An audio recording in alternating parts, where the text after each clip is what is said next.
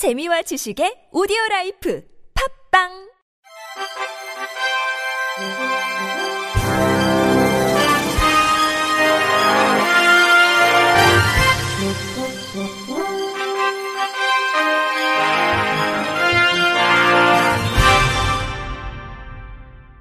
청취자 여러분 안녕하십니까? 3월 11일 수요일 KBIC 뉴스입니다. 부산시는 코로나19가 확산됨에 따라 발달 장애인 가정에 돌봄 서비스를 추가로 지원하고 취약계층 가운데 중증 장애인이나 노인 자가격리자가 발생하면 활동 지원사를 파견한다고 오늘 밝혔습니다. 발달 장애인은 지적 장애인과 자폐성 장애인을 일컫으며 이들은 평소 낮에는 주간 보호센터나 주간 활동 제공 기관 등에서 인지능력 향상 프로그램을 이용해 왔습니다. 그러나 최근 코로나19가 확산하자 시설이 휴관하고 코로나19 예방 지침에 따라 외출 자제 등이 권고되면서 종일 집에만 머물러야 해 부모의 양육 부담이 가중되고 있는 실정입니다. 예시는 주간 이용 시설들이 정상 운영할 때까지 장애인 활동 지원 서비스를 받는 발달 장애인을 대상으로 활동 지원 서비스를 추가로 지원합니다. 또한 취약계층 가운데 중증 장애인과 노인이 자가격리되면 활동 지원사나 요양보호사를 파견할 방침이며 이들은 자가격리 기간 동안 돌봄 서비스를 제공해 자가격리자들의 일상생활을 지원할 예정입니다. 시 관계자는 코로나19 확산에 대비해 취약계층 장애인, 노인 등이 안전하게 극복할 수 있도록 최선을 다하겠다고 말했습니다. 지상과 지하에 비장애인 주차장을 설치하면서 장애인 주차장은 지상에만 둔 것은 차별이라는 국가인권위원회의 판단이 나왔습니다. 인권위는 보건복지부 장관에게 장애인과 비장애인이 동등하게 주차장을 이용할 수 있도록 장애인 전용 주차구역을 지상과 지하 주차장의 분산에 설치해야 한다는 내용을 관련 지침에 반영하고 관계기관에 전파할 것 등을 권고했습니다. 인권위에 따르면 진정인은 지상과 지하의 주차장이 조성된 아파트에서 지하 주차장에 장애인 전용 주차 구역을 설치하지 않은 것은 장애인에 대한 차별이라며 인권위에 진정을 제기했습니다. 이에 대해 해당 아파트의 입주자 대표회의 회장은 지하 주차장에 장애인 전용 주차 구역을 설치하지 않은 시공사 책임이라고 주장했고 해당 시공사 대표는 장애인이 지하보다는 지상 주차장을 선호한다는 판단하에 지상 주차장에만 설치했다고 밝혔습니다. 해당 지역 군수도 해당 아파트가 관련 조례를 준수했고 장애인 편의시설 적합 판정을 받았으므로 관련 법령 위반 사항이 없다고 밝혔습니다. 인권위는 아파트의 지하 주차장은 아파트 거주자 또는 방문객이면 누구나 이용할 수 있는 공동 시설물이라며 보행 장애인도 날씨와 성별, 개인 성향 등에 따라 비장애인과 동등하게 지하, 지상 주차장을 모두 이용할 수 있어야 한다고 봤습니다. 아울러 인권위는 지하 주차장에 위치한 일반 주차구역에 지상 주차장에 위치한 장애인 전용 주차구역보다 장애인들의 출입이 가능한 출입구 또는 승강 설비와 더 가깝고 보행 장애인도 비 또는 눈이 오는 날 등에는 지상에 비해 지하 주차장을 이용하는 것이 편리하다고 판단했습니다. 저소득층, 장애인 등 사회적 배려 대상자의 고등교육 기회를 보장하기 위한 대입 사회 통합 전형이 처음으로 법제화됩니다. 교육부는 대학의 사회 통합 전형 운영을 의무화하는 등의 내용으로 교육관계법령 일부 개정안을 입법 예고한다고 오늘 밝혔습니다.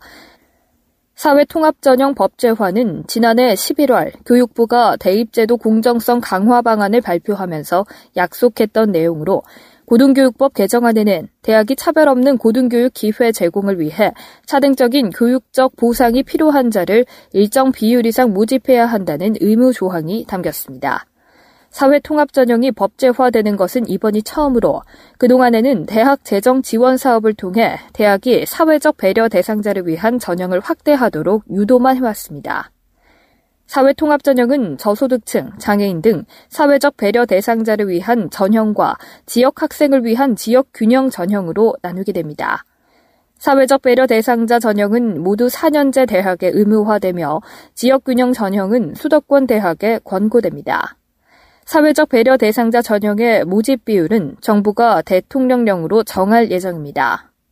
현재 교육계 일각에서는 이 비율을 전체 모집 인원의 15에서 20%로 해야 한다는 주장도 나오지만 교육부는 10% 이상으로 할 예정이라고 밝힌 상태입니다.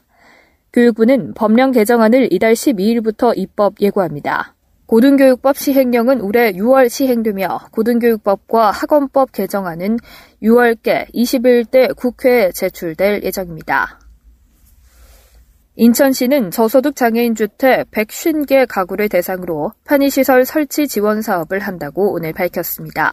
시는 장애인 주민의 의견을 반영해 문턱 낮추기, 화장실 미끄럼 방지 타일 설치, 실내외 안전바 설치, 욕조, 싱크대 높이 조절, 현관 출입구 경사로 설치 등 맞춤형 편의시설을 설치할 계획입니다. 또 주택 개조 후 시공상 문제가 발견되면 1년 이내 무상 서비스를 시행해 일회성 사업에 그치지 않도록 할 방침입니다.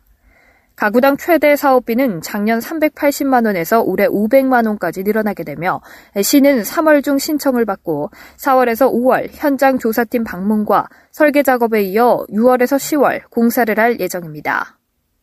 자립을 위해 사회로 나간 장애인들은 행정의 지원으로 공동 생활가정에 모여 살곤 하는데요. 한 공동 생활가정에서 방임과 착취 의혹이 불거져 경찰이 수사를 벌이고 있습니다. KBS 안서연 기자입니다. 지적장애인 6명이 모여 사는 제주 시내 한 장애인 공동생활가정입니다. 지난해 말 복지부 지시로 제주시가 장애인 거주시설에 대한 전수조사에 나섰는데 이 시설에서 인권 침해 정황이 포착됐습니다. 잠을 자는 파넬방엔 찌든 때가 잔뜩 끼어 있고 일부 거주장애인의 손톱 무좀은 제대로 치료를 받지 않아 검게 변해 있었던 겁니다. 해당 시설 직원입니다. 화장실 천장하고 양쪽에다 교체하고 냄새나는 부분도 이제 내가 낯으로 청소를 하니까 지금 완전 완전 좋아졌죠. 지금은 화장실 천장하고 양변기 다 교체하고 냄새나는 부분도 내가 세제로 계속 청소를 하니까 지금 완전히 좋아졌죠. 제주시의 점검 뒤 거주 환경은 개선됐다지만 경제적 착취 의혹은 남아 있습니다. 시설 원장이 거주 장애인들의 통장을 관리하며 매달 들어오는 장애인 수당을 일정한 기준 없이 시설 이용료로 빼갔다고 제주시는 보고 있습니다. 해당 시설 원장입니다. 나는 그 전에 해왔던 원장님 하던 그대로 그대로 그냥 이어서 그냥 하면 되는 건 줄 알았었거든요. 그 전에 해왔던 원장님 하던 그대로 그대로 이어서 하면 되는 건 줄 알았었거든요. 장애인 건의공호기관은 해당 시설 원장을 장애인 복지법상 경제적 착취와 방임 등의 혐의로 경찰에 고발했습니다. 전수조사에 참여한 단체는 관리기관인 제주시가 무려 5년 동안 해당 시설을 방치했다는 문제도 제기합니다.